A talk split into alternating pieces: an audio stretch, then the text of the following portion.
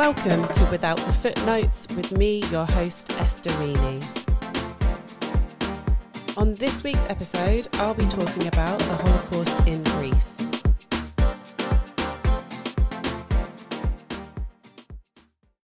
Hi, friends, and welcome to season three, episode 17 of Without the Footnotes, not your typical Holocaust lecture. This week, we are going to be going to Greece and to talk about the Holocaust there. Um, probably a country that I haven't focused so much on when I think about it in my studies or stuff that I've done. So, a really interesting one for me, and some great stories uh, well, testimony and resources that I have to share with you today, and also, yeah, websites and stuff that you can look up and and do a bit more of your own um, personal learning if you'd like to. Um, I'm not sure that I've got anything to mention this week. I'm still kicking into gear. Really, it's it's the second week of January, so I guess everybody feels the same. You kind of switch your brain off towards the end of the year and then you have to switch it back on again in January. So I don't know. I don't think I'm going to talk for too long on the intro. So let's just crack on with the episode, shall we?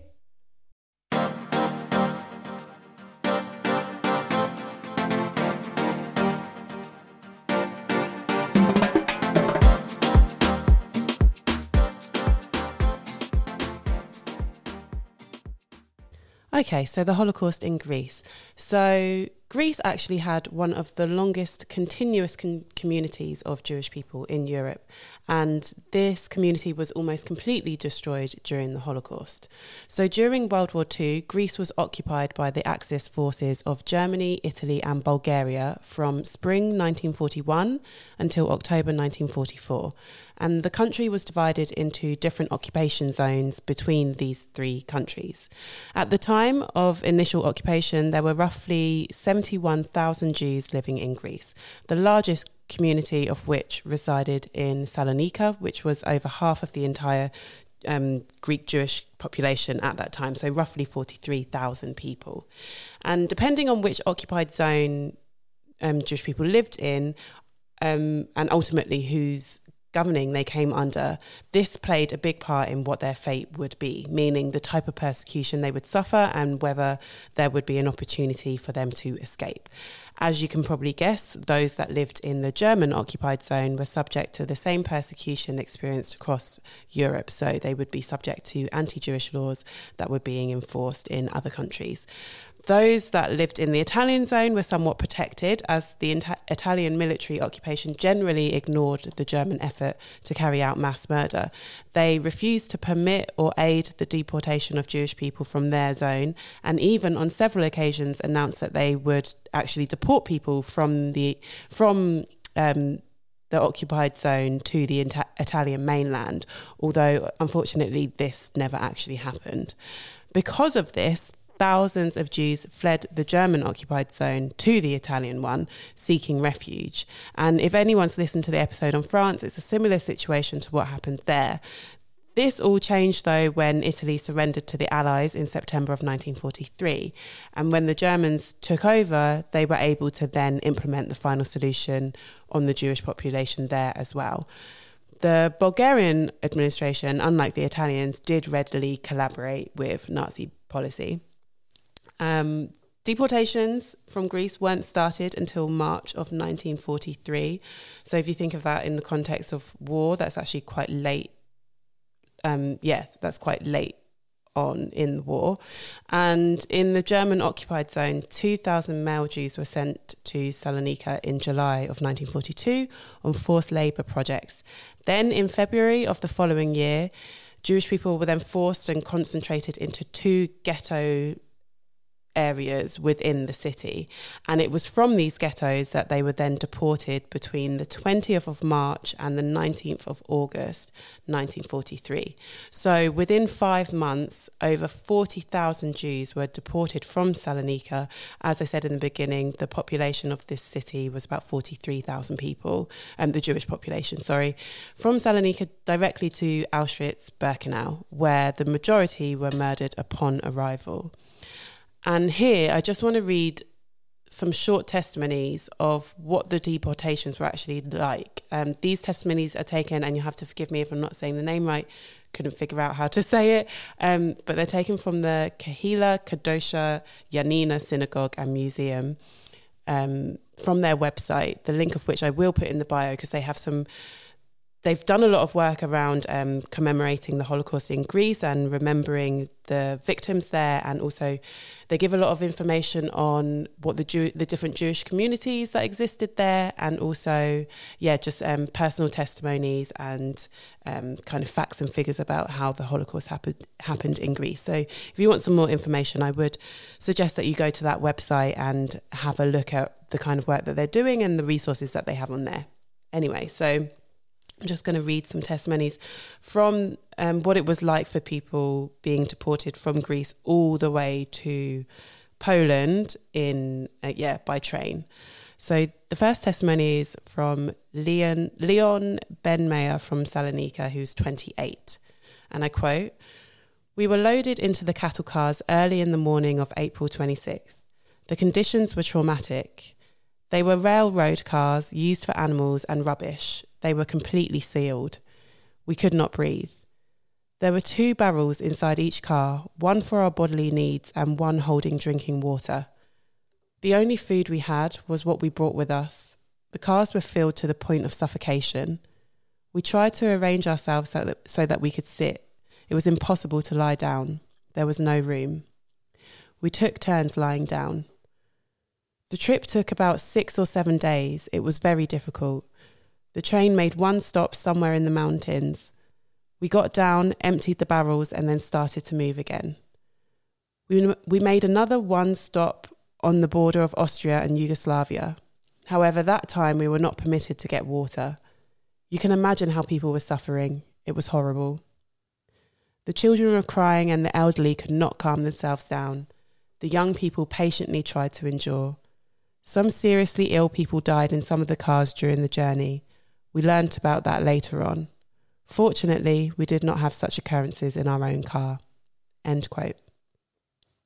The next one is from Moses Eskenazi from Salonika, who was aged 30, who was married and with a young child on the journey. Quote, they told us that they would take us to live in Poland. First of all, we knew nothing. Secondly, we had families. We had no idea we would suffer so much. If we knew, we would have stayed here. We would have fought like men. So we went to Birkenau. We travelled in freight cars that were crowded and dirty. There was not even room to breathe. Donkeys travelled in better conditions than we did. We were about 50 to 60 people in each car. They told us to take a large pot for water and another for our bodily needs. The trip took about six to eight days. They made stops to get water, but they did not allow us to go out of the cars. It was midnight when we arrived at the camp. End quote. This final testimony is from Iakov Pardo from Salonika, who was aged 20 at the time. We were packed, and a quote, we were packed into cattle cars made to transport animals. There were no seats. They had put a bucket in the corner with a curtain in front so that we could go and urinate, nothing else. We were crammed together inside. There was not even an open window, nothing. We were 60 people in the car. We could neither sit nor lay down. The only food we have was what we had brought with us. They told us that the trip would last eight days. They gave us water on the road. We did not get down from the cars, they had locked us in. They gave us cans of water. We arrived in Auschwitz it was night. They said, Those that can march on foot go over there. Those that cannot walk will go by truck. Many young people were so exhausted they could not walk and went on the trucks. They did not know that they were going to their death. End quote. So, those three testimonies I just wanted to read to give some insight on the exper- experiences of people who were being deported from Greece. As you can imagine, it's such a long way to travel by train. And I think everybody kind of knows that infamously people were deported by train in cattle cars to these camps. But to get a real idea of a, a slight insight into what that experience could have been like and yeah, just just to give examples, really, that when we talk about these kinds of things, we talk about people's real experiences, and sometimes it's kind of hard to understand um, what that would have been like and what that would entail to actually deport thousands and thousands of people from countries across Europe. And yeah, we just have to remember that real people experience these things and even I mean, the persecution was happening anyway where they lived, but even the journey towards these camps was just horrendous. Anyway, moving swiftly on. So, so these deportations continued, and in the Berlin, Bel, sorry, Bulgarian occupied zone, um, the Bulgarian military concentrated roughly 4,200 Jews from various assembly points or to um, various assembly points where they were then handed over to German custody. They were then deported to Treblinka, which was a death camp in German occupied Poland. Uh, where they would have been murdered on arrival. I do want to add here that for the most part, I think people know what a concentration camp is, but death camps weren't the same thing, and it is important to differentiate between the two. The difference, the main difference being a concentration between a concentration camp and a death camp is the main function of a death camp is extermination. So it's to it was to murder people um, through gassings essentially, and there were only six of these types of camps, and they were Chelmno, Belzec, Sobibor, Treblinka, Majdanek, and Auschwitz. Auschwitz, Birkenau. And the latter two camps that I've just mentioned, did use prisoners for forced labor as well but this was designed but they were it was designed in a way to have people like really completely work to death or to the brink of and then to murder them or dispose of their bodies the function even though um, Auschwitz Auschwitz and Majdanek can be understood to be kind of forced labor camps and somewhat concentration camps as well as death camps. The function of these camps wasn't, they weren't keep, keeping prisoners alive for work per se. The function wasn't that if you managed to not be selected for immediate gassing, that then you would just quite happily just be able to survive through forced labour.